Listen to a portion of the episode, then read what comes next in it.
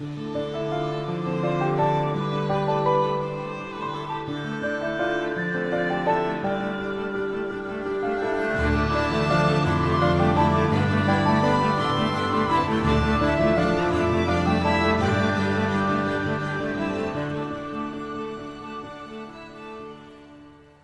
Tim Dunn, transport historian and geographer. Now, I might be best known for my work on railway lines, but I'm also fascinated by shipping lines too. Even better is when I can link the two of them, just as I can today. In this series, I'm exploring an era when pleasure cruisers plied our coastal waters, be it the Clyde, the Mersey, Welsh Coast, Solent, Thames, or even Bristol Channel. Almost anywhere offered the opportunity for a wonderful day out on the water. Today, I'm on a quay by the Clyde outside the Glasgow Science Centre, and I'm just about to board the Waverley, the world's last ocean going paddle steamer, and something I've wanted to get on since I was five years old. I'll explore her story and meet some of the passionate people who have fallen under her spell and now dedicate their lives to keeping her afloat.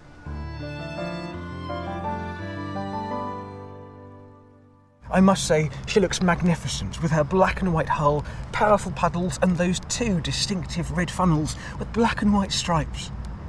Like many of the Clyde steamers, she was built by the railways as a way of extending their reach and, of course, taking advantage of a lucrative leisure market. After she was withdrawn from regular service back in 74, she was sold off by her owners, state run Caledonian MacBrayne, for just one pound. So keen were they that she be saved for the nation. Since then, she's been run more or less continuously by the Paddle Steamer Preservation Society. She's become an icon for the country and rightly been called the People's Paddle Steamer. So, let's get on board and find out more.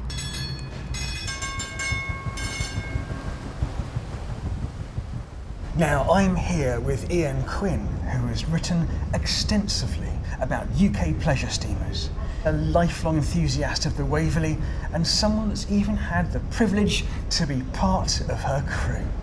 Ian, tell us a little bit about Waverley's history.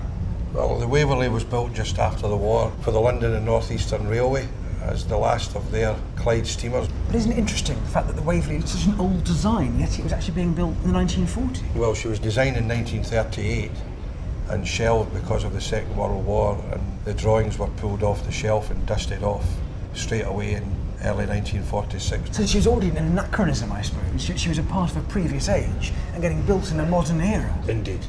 Now, before we go off exploring around this ship, can you tell us what was a day out on the Waverley like? Well, the Waverley would leave Craigendoran. She would head off down to Dunoon, come up to a wee village called Dunellen in the Cowal Coast, up the lochs calling it Lochgoilhead and Arrochar, where the passengers had the opportunity to link into the paddle steamer Loch Lomond. Brilliant. How many other excursion steamers were active on the Clyde in those days? In high summer, some 19 steamers were in service with many thousands of passengers in transit at any one time. The Waverley was just one of a number of these. Day in, day out, they connected communities and rail terminals like Gourock, Wemyss Bay, Fairlie, and Ardrossan. Well, we've got an archive clip that illustrates the sheer scale of activity. Actor and steamer enthusiast Bill Paterson reads from one local captain's memoirs on a busy summer's day. It was the height of the Glasgow Fair holiday, and there were easily 1,200 people on board, with the main promenade deck packed with sunseekers. We were just leaving Dunoon when two little old ladies approached me. Does this boat go to Millport, Captain? No, I replied. You'll, you'll need to change at Largs, but don't worry, it's an easy connection. Board the boat lying ahead of us at the pier, and she'll take you over. Simple. Or so I thought. As we headed into Largs, there were easily 250 people jam packed on the dockside, eagerly waiting to rush on and try to grab a seat on deck. On glancing to the rear, I also estimated we had about a hundred passengers wanting to get off at Largs, including the little old ladies. As always on busy summer days, we used two gangways the forward one for boarding and the aft for disembarking passengers. Keeping to schedule mattered, and so no more than five minutes later, we were steaming off once more, now heading non stop for Ayr. Walking through the tea room, I was surprised to see one of the ladies still there. She came up to me and she said, Oh, why didn't you tell us you were coming on this boat too, Captain? I didn't know what to say. They were obviously on the wrong boat. I could only imagine they had been swept off our rear gangway with the disembarking crowds and swept back up onto our forward gangway, together with all the other new passengers that had been waiting for us on the pier. They were back aboard, precisely where they had started, and still headed for Ayr. The captain in that excerpt was talking about the late 50s and early 60s, but then everything began to change. People had more choices, and one by one, the old paddle steamers were withdrawn and sold off, often for scrap. So, the Waverley is a true survivor.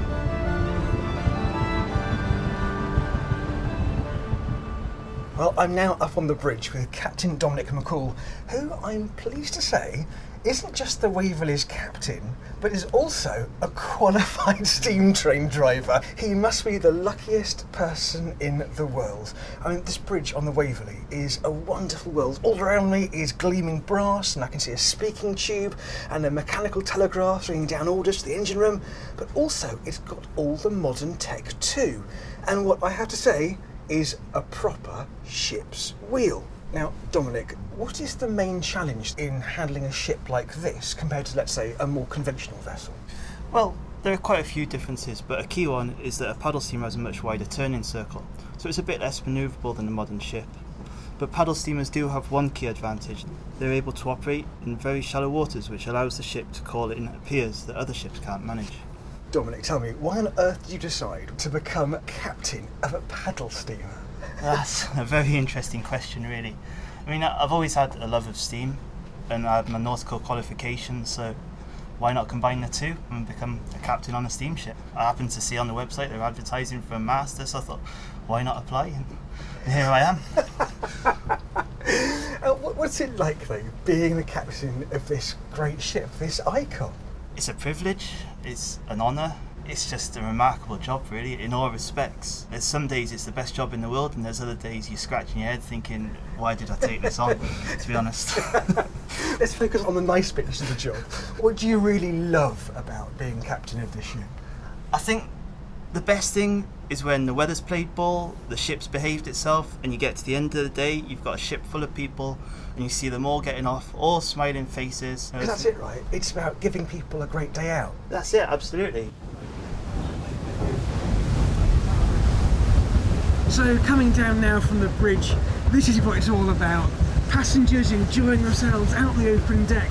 And listen, down there, you can hear the paddles just thrashing through the water.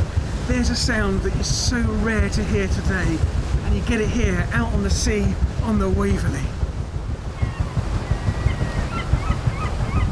Now, this is a particular highlight of my trip. I'm standing on the control gantry of the Waverley's engine room. Now in front of me are these incredible pistons going in and out and these great big crankshafts whizzing around. Oh my word, shining brightly and it's just thrashing around like a great big dinosaur in front of me. It's, it's quite extraordinary. Now originally this was all coal-fired but now it's running on oil. It's also one of the great pleasures of a trip on the Waverley. Nowadays, a working environment like this would be closed off to the public, you'd think. But these engines were built to be seen and built to be enjoyed. Now, I'm alongside the chief engineer here, Tim Jenkins. And Tim, this is such a wonderful sight. Can you explain to me a bit about these engines? Yeah, what we're looking at here is an inclined triple expansion marine engine. So unlike a normal engine where the cylinder heads are on the top, this one has been rotated around so that the cylinder heads are below the horizontal. This was because the ship was designed with a very shallow draft, so inclining the engine meant that we could fit it in. What other ships have you been engineering? So I've sailed on everything from sort of very rusty old tramp cargo ships, big container ships, bulk carriers, and then on the passenger ships, all sorts of cruise ships.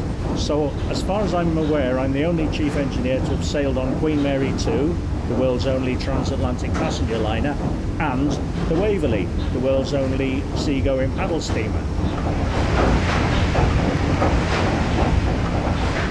What amazes me as a professional engineer is we've got something that was built in 1947, before the days of computers and calculators, with some old guys with slide rules and all the rest of it. And they've got all this equipment, all these pieces of metal working in such fantastic precision.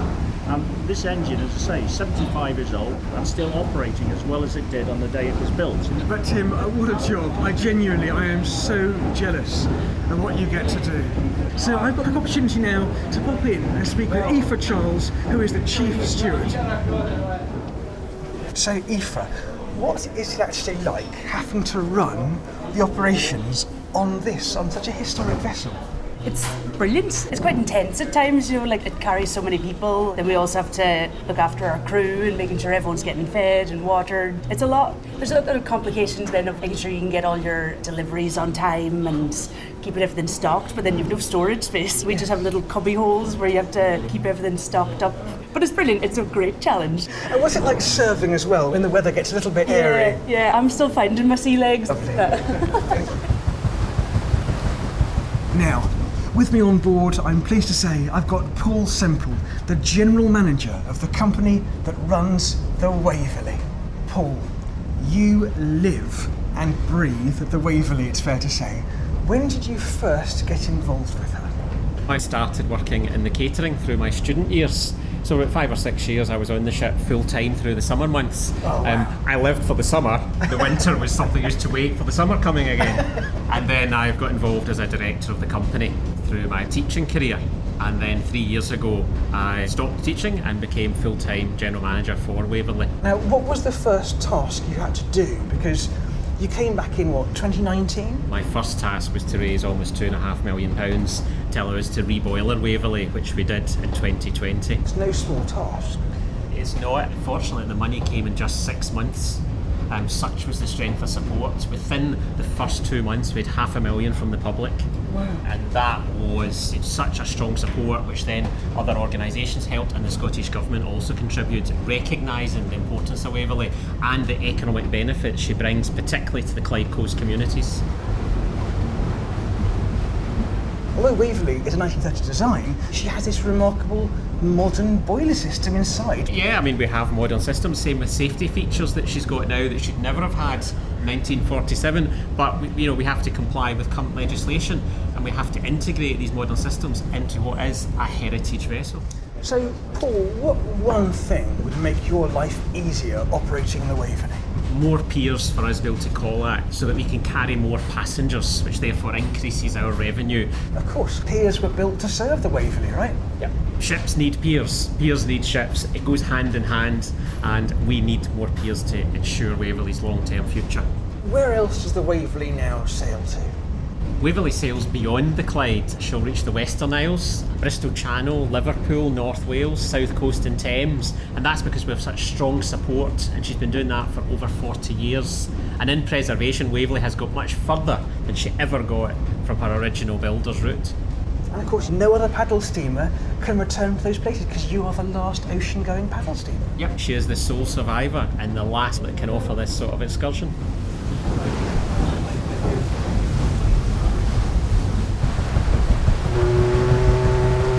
Well, I'm nearing the end of what's been a truly fabulous trip. I mean, it's been terrific.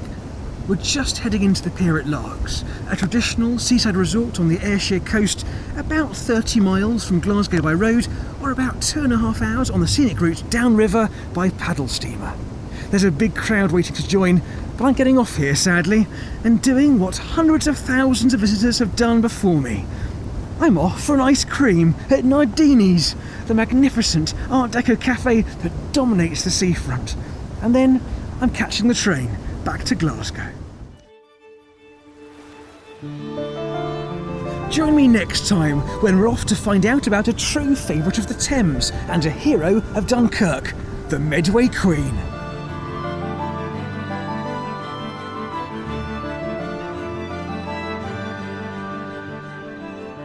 Stormy Weather is a Bell Media production supported by the Audio Content Fund.